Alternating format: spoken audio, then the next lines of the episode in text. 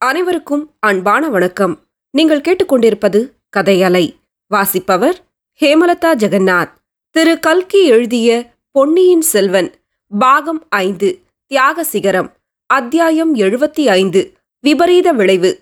தஞ்சைபுரி அரண்மனையின் அந்தரங்க மந்திராலோசனை மண்டபத்தில் பராந்தக சுந்தர சோழ சக்கரவர்த்தி தர்ம சிங்காசனத்தில் வீற்றிருந்தார். அரண்மனை பெண்டிர்களில் முக்கியமானவர்கள் அவருக்கு இருமருங்கிலும் அமர்ந்திருந்தார்கள். சோழ நாட்டு அமைச்சர்களும் தளபதிகளும் அரசலம் குமாரர்களும் சக்கரவர்த்தியின் முன்னிலையில் வணக்கமான பாவனையில் நின்று கொண்டிருந்தார்கள். பெண்டிர்களிலே மூத்த எம்பிராட்டியான செம்பியன் மாதேவியும் உடையபிராட்டி வானமாதேவியும் இளையபிராட்டி குந்தவையும் கொடும்பாளூர் இளவரசி வானதியும் காணப்பட்டனர். அவர்களுடன் கலந்து நிற்பதற்கு தயங்கிய பூங்கோழியும் சற்று தூரத்தில் காணப்பட்டாள். ஆடவர்களிலே பெரிய பழுவேட்டரையரும் சின்ன பழுவேட்டரையரும் முதன் மந்திரி அனிருத்தரும் சேனாதிபதி பெரிய வேளாரும் மிலாடோடையார் மலையமானும் இளவரசர் அருள்மொழிவர்மரும் புனர்ஜென்மம் பெற்ற மதுராந்தகத்தேவரும் பார்த்திபேந்திர பல்லவனும் முதன் மந்திரிக்கு பின்னால் சற்று ஒதுங்கி திருமலையும் இருந்தனர். சக்கரவர்த்தி சபையில் கூடியிருந்தவர்களை கண்ணோட்டமாக பார்த்துவிட்டு அழைத்தவர்கள் எல்லாரும் வந்திருக்கிறார்களா? கடம்பூர் மன்னரை காணோமே! என்றார். சம்புவரையரின் மகன் இப்போதுதான் திரும்பி வந்தான். தந்தையும் மகனும் விரைவில் இங்கு வந்து சேர்வார்கள் என்றான் பார்த்திபேந்திரன். ஓ கந்தமாறன் திரும்பி வந்துவிட்டானா என்ன செய்தி கொண்டு வந்தான்? தப்பி ஓடியவர்களை பிடித்து கொண்டு வந்துவிட்டானா என்று சுந்தர சோழர் வினவினார். இல்லை பிரபு அவர்களை பிடிக்க முடியவில்லை. ஆனால் வந்தியத்தேவனை கொன்றுவிட்டதாக சொல்லுகிறான். இன்னொரு பைத்தியக்காரன் அகப்படவில்லையாம். தப்பி போய்விட்டானாம் என்றான் பார்த்திபேந்திரன். பெரிய பழுவேட்டரையர் இப்போது ஒரு ஹூங்காரம் செய்தார். அவர் ஏதோ சொல்லப் போகிறார் என்று மற்றவர்கள் எதிர்பார்த்தார்கள். ஆனால் அவர் ஒன்றும் சொல்லவில்லை. சக்கரவர்த்தி நான் செய்த தவறினால் இன்னும் என்னென்ன விளைவுகள் நேருமோ தெரியவில்லை. முதன்மந்திரி என் மனத்தில் உள்ள எண்ணங்களை நன்கு அறிந்திருக்கிறீர். எனக்கும் என் குலத்துக்கும் மிகவும் வேண்டியவர்களை இங்கே இப்போது அழைத்திருக்கிறேன். எதற்காக அழைத்தேன் என்பதையும் என் கருத்தையும் நீர்தான் இவர்களுக்கு எடுத்து சொல்ல வேண்டும். என்னை காட்டிலும் தெளிவாக உம்மால் சொல்ல முடியுமல்லவா? என்றார். ஆக்னி சக்கரவர்த்தி என்று முதலமைச்சர் கூறிவிட்டு சபையோரை பார்த்து சொன்னார். பல காரணங்களினால் சக்கரவர்த்தியின் உள்ளம் புண்பட்டிருப்பதை நீங்கள் அனைவரும் அறிவீர்கள். அபிமன்யுவையும் மரவானையும் ஒத்த வீராதி வீரனான மூத்த மகனை சமீபத்தில் நம் மன்னர் பறிகொடுக்க நேர்ந்தது. இளவரசர் இறந்த காரணமோ இன்னமும் மர்மமாக இருந்து வருகிறது. மூன்று ஆண்டு காலமாக அந்த வீர திருமகனை நம் அரசர் பார்க்கவில்லை. காஞ்சியில் பொன் மாளிகை கட்டிவிட்டு தந்தையை அங்கே வந்து தங்கியிருக்க வேண்டுமென்று கரிகாலர் செய்திக்கு மேல் செய்தி விடுத்தார். ஆயினும் சக்கரவர்த்தி போகவில்லை. அதன் காரணம் நீங்கள் எல்லாரும் அறிந்ததே. இந்த தஞ்சை மாநகரில் சக்கரவர்த்தி சின்ன பழுவேட்டரையரின் பாதுகாப்பில் இருந்து வந்தார். நாடு நகரங்களில் பலவித வதந்திகள் உலாவி வந்தன. அத்தகைய சந்தர்ப்பங்களில் சக்கரவர்த்தி தஞ்சையை விட்டுச் சென்றால் பழுவேட்டரையர்களிடம் அவருக்கு நம்பிக்கை குன்றிவிட்டதாக யாரேனும் எண்ணக்கூடுமல்லவா அத்தகைய எண்ணத்துக்கு இடம் கொடுக்க சக்கரவர்த்தி விரும்பவில்லை. நம் அரசர் சொல்வதற்கு தயங்கக்கூடிய ஒரு செய்தியை நான் வெளிப்படையாக சொல்கிறேன். அதற்காக இங்கே கூடியுள்ள மன்னர் குல தலைவர்கள் என்னை மன்னிக்க வேண்டும். நம் அரசர் சில காலமாக உடல் நோயுற்று கால்களின் சக்தியை இழந்திருந்தார் அதனால் அவர் உள்ளம் நலிவுற்றிருந்தது. ஆனால் அதைக் காட்டிலும் அதிகமாக அவர் உள்ளத்தை புண்படுத்திய மனநோய் ஒன்றும் இருந்தது. சோழர் பெருங்குலத்துக்கு உற்ற துணைவர்களாயும் பரம்பரையாக அக்குலத்துடன் உறவு பூண்டவர்களாயும் இந்த பெரிய சோழ சாம்ராஜ்யத்தை தாங்கும் வைர தூண்களாயும் இருந்த நீங்கள் ஒருவரோடு ஒருவர் வேற்றுமைப்பட்டு பகைமை பூண்டிருந்தது. நம் சக்கரவர்த்தியின் உள்ளத்தை புண்படுத்தி உடல் நோயையும் வளர்த்து வந்தது. யானை மேல் துஞ்சி வீர சொர்க்கம் அடைந்த ராஜாதித்தரின் தலைமையில் நீங்கள் அனைவரும் ஒருமுகமாக தக்கோல போர்க்களத்தில் சண்டையிட்டீர்கள். அந்த போர்க்களத்தில் ராஜாதித்தர் எதிர்பாராத வீர மரணம் அடைந்தபடியால் சோழ சைன்யம் தோல்வியுற்றது.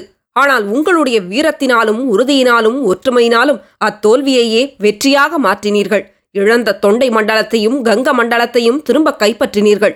சேவூர் போர்க்களத்தில் பாண்டியர்களை முறியடித்து பாண்டிய நாட்டை கைப்பற்றி நமது நேர் ஆளுகைக்குள் கொண்டு வந்தீர்கள்.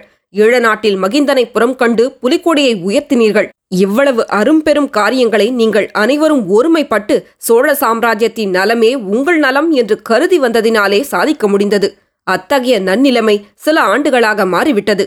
எக்காரணத்தினாலோ உங்களுக்குள் மனவேற்றுமை ஏற்பட்டுவிட்டது. இரண்டு கட்சியாக பிரிந்து விட்டீர்கள் இந்த பிளவை நீக்க வேண்டும் என்று நம் அரசர் பெருமான் எவ்வளவோ பாடுபட்டார். தமக்கு பிறகு அரசுரிமை யாருக்கு என்பது பற்றித்தான் உங்களுக்கு வேற்றுமை என்பதை அறிந்தார். நீங்கள் யாரும் அதை நேர்முகமாக சக்கரவர்த்தியிடம் சொல்லவில்லை. ஆனாலும் இணையற்ற அறிவாளியான நம் பேரரசர் அதை ஊகித்து அறிந்தார். அரசுரிமை விஷயத்தை உங்கள் எல்லாருடனும் கலந்து மனம் விட்டு பேசி சமரசமாக தீர்த்து வைக்க விரும்பினார். அவ்விதம் அதை தீர்த்து வைத்த பின்னரே காஞ்சிக்கு செல்வது என்று எண்ணியிருந்தார். சிவஞான கண்டராதித்த பெருமானின் திருக்குமாரருக்கே இந்த சோழ சாம்ராஜ்யத்தை உரிமையாக்க எண்ணியிருந்தார். இதை ஆதித்த கரிகாலரையும் ஒப்புக்கொள்ளச் செய்யலாம் என்று நம்பியிருந்தார். அதற்காகவே கரிகாலரை இங்கு வரும்படி சொல்லி அனுப்பிக் கொண்டிருந்தார் அதற்கிடையில் எதிர்பாராத துயர சம்பவம் நிகழ்ந்துவிட்டது.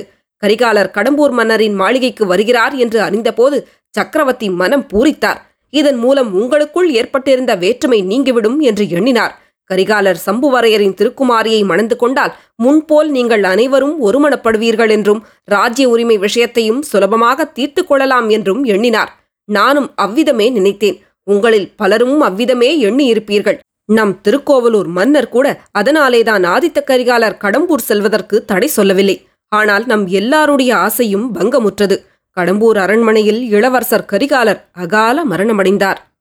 அது எப்படி நேர்ந்தது என்பதை கண்டறியப் போகிறோமா இல்லையா? இதை தெரிந்து கொண்டு மேலே நீங்கள் பேசுவது உச்சிதமாயிருக்கும் என்றார் திருக்கோவலூர் மலையமான்.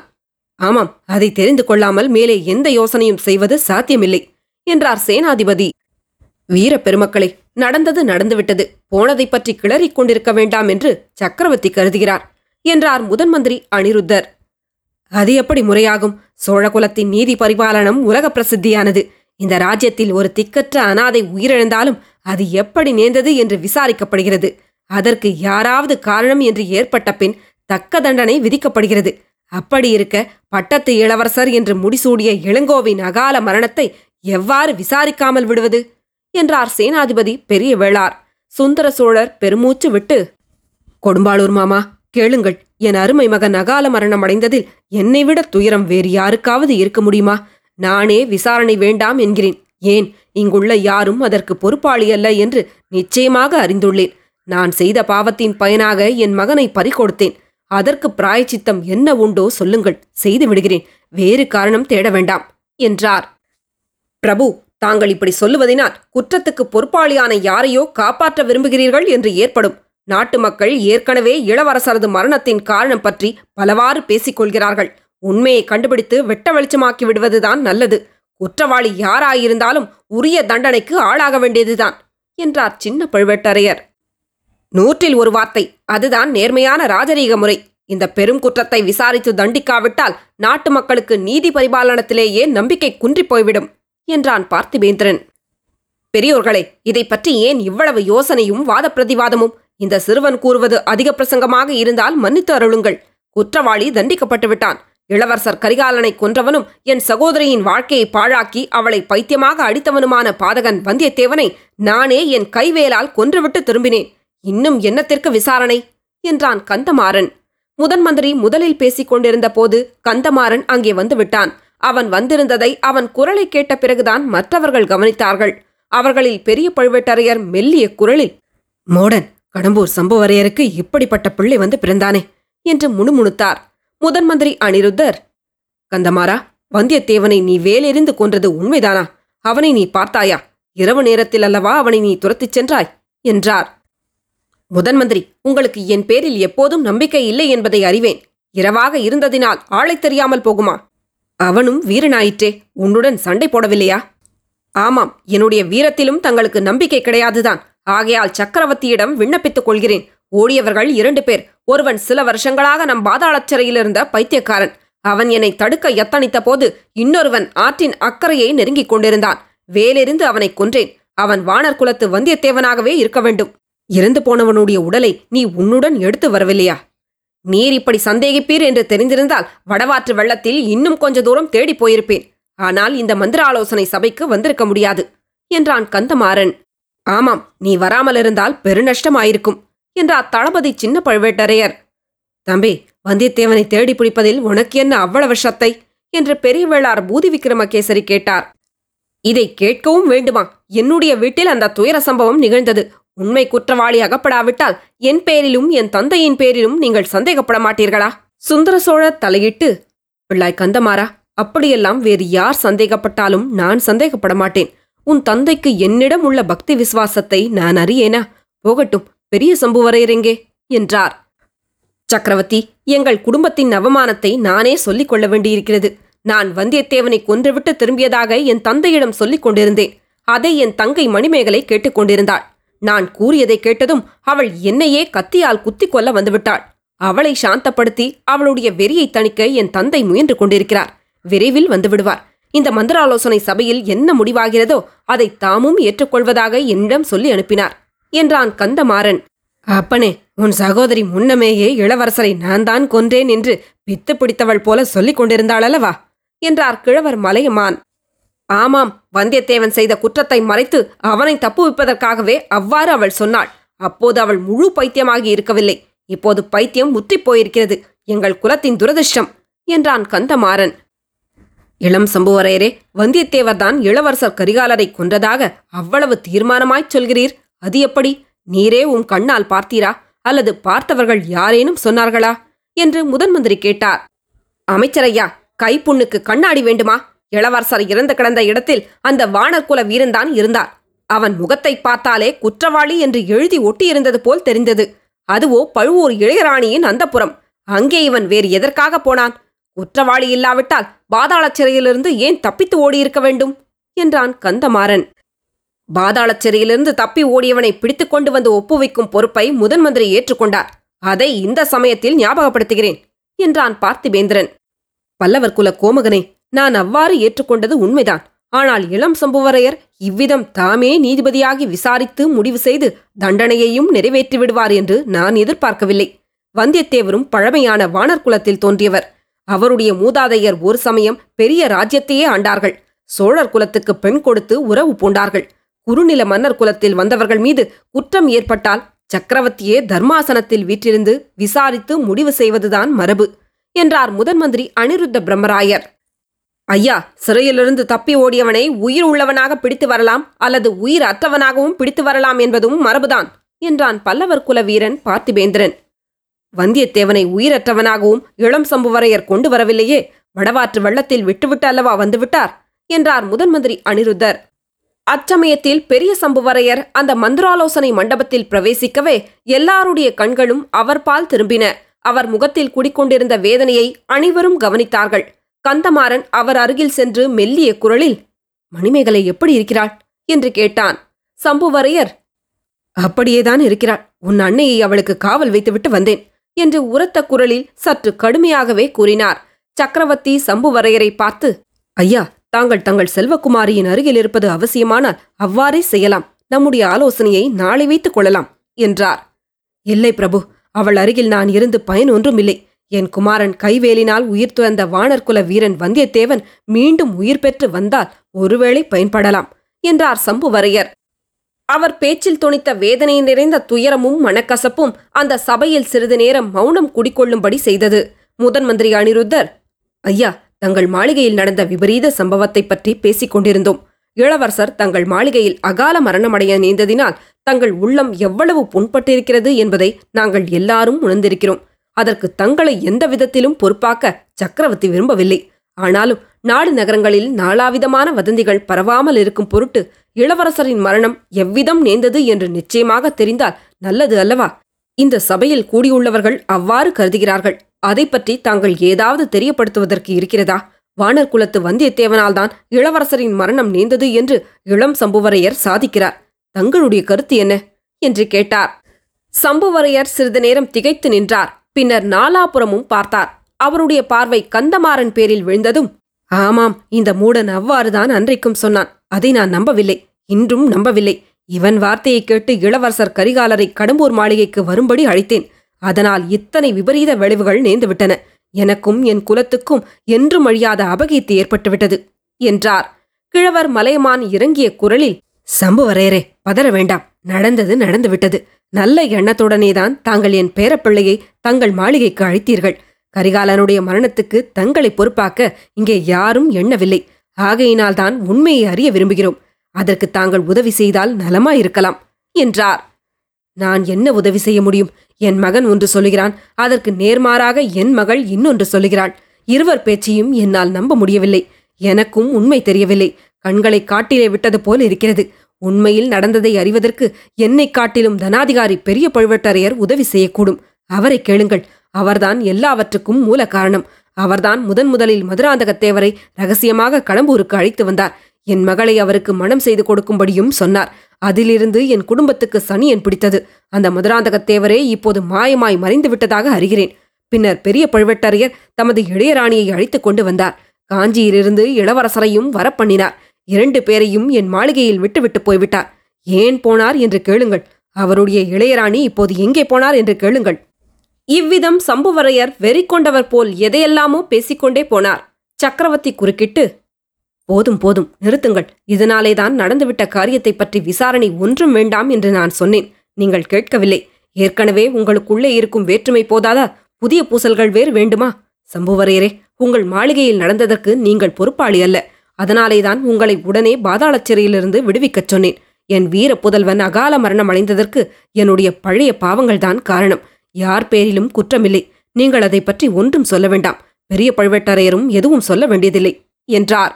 அப்போது பெரிய பழுவேட்டரையர் சிம்ம கர்ஜனையைப் போல் தொண்டையை கணித்துக்கொண்டு பெரும் குரலில் பேசினார். சோழர் குல கோமகனே கருணை கூர்ந்து மன்னிக்க வேண்டும். நான் பேசாமல் இருக்கலாகாது. என் மனத்தில் உள்ளதை கூறியே ஆக வேண்டும். உண்மையை நான் அறிந்தபடி சொல்லியே ஆக வேண்டும். ஆம் பெருமானே உண்மையை எதற்காக சொல்ல வேண்டுமென்றும் சொல்லாமலே என் பிரதிஜையை நிறைவேற்றிவிடலாம் என்றும் எண்ணியதுண்டு. சோழர் குலத்தை சேர்ந்தவர்களுக்கு ஆபத்து வரும் காலத்தில் காப்பாற்ற முடியாவிட்டால் என் தலையை நானே வெட்டிக்கொண்டு உயிர் விடுவேன் என பிரதிஜை செய்திருந்தேன். ஆதித்த கரிகாலரை காப்பாற்ற என்னால் முடியவில்லை. ஆகையால் என் பிரதிஜையை நிறைவேற்றியே தீர வேண்டும். அதற்கு முன்னால் எனக்கு தெரிந்த உண்மையை சொல்லிவிட விரும்புகிறேன். இல்லாவிட்டால் வீணான பல பல சந்தேகங்கள் ஏற்பட்டு வீண் பழிகள் சுமத்தப்பட ஏதுவாகும். இவ்வாறு பெரிய பழுவேட்டரையர் கூறி நிறுத்திய போது அந்த சபையில் பரிபூர்ண மௌனம் குடிகொண்டிருந்தது. எல்லாருடைய உள்ளமும் ஒரு கணம் கனிந்து உருகிவிட்டது. சக்கரவர்த்தி தழுதழுத்த குரலில் மாமா சற்று யோசியுங்கள். எதற்காக தாங்கள் நடந்து போன காரியங்களைப் பற்றி பேச வேண்டும்? இறந்தவர்களின் உயிர் திரும்பி வரப்போவதில்லை. தாங்கள் மனமறிந்து சோழ குலத்துக்கு எந்தவித துரோகமும் செய்திருக்க மாட்டீர்கள். ஆகையால் நடந்து போனதை மறந்துவிட்டு இனி நடக்க வேண்டியதை பற்றி பேசுவோம் என்றார். இல்லை ஐயா நடந்துவிட்டதை பற்றி நான் பேசியே ஆக வேண்டும். சோழர் குலத்துக்கு நான் எவ்வளவு பெரிய துரோகம் செய்திருக்கிறேன் என்று கூறியே தீர வேண்டும். தங்களுக்கும் எனக்கும் குலதெய்வமான துர்கா தேவிதான் அவ்விதம் நேராமல் தடுத்தாள். அந்த அன்னை பரமேஸ்வரிக்கு என் காணிக்கையை செலுத்தியே தீர வேண்டும். கருணை கூர்ந்து நான் சொல்லப் போவதை செவி கொடுத்து கேளுங்கள் என்றார் பெரிய பழுவேட்டரையர். அவர் பேசுவதை தடை செய்ய முடியாது என்று கண்ட சக்கரவர்த்தியும் சும்மா இருந்தார். பின்னர் பெரிய பழுவேட்டரையர் தாம் மூன்று ஆண்டுகளுக்கு முன்னால் சாலையோரத்தில் நந்தினியை சந்தித்து அவள் பேரில் மோகம் கொண்டது முதல் நடந்ததையெல்லாம் ஒன்றையும் மறைக்காமல் எடுத்து சொன்னார். தாம் சகோதரர் சின்ன பழுவேட்டரையர் அடிக்கடி எச்சரிக்கை செய்தும் தான் பொருட்படுத்தாததை கூறினார். நந்தினியின் தூண்டுதலினால் மதுராந்தக தேவருக்கு சோழ சிங்காதனத்தை உரிமையாக்க எண்ணியதையும் அதற்காக மற்ற சிற்றரசர்களுடன் சேர்ந்து சதி செய்ததையும் கூறினார். நந்தினியின் மூடு பல்லக்கில் மதுராந்தகனை அழைத்துப் போனதை பற்றியும் சம்புவரையர் மாளிகையில் நள்ளிரவில் நடந்த கூட்டத்தை பற்றியும் கூறினார். முதன் முதலில் வந்தியத்தேவன் காரணமாகவே நந்தினியின் பேரில் தமக்கு சந்தேகம் உதித்தது என்றும் அதிலிருந்து பாண்டிய நாட்டு சதிகாரர்களைப் பற்றி யோசனை தோன்றியது என்றும் தெரிவித்தார்.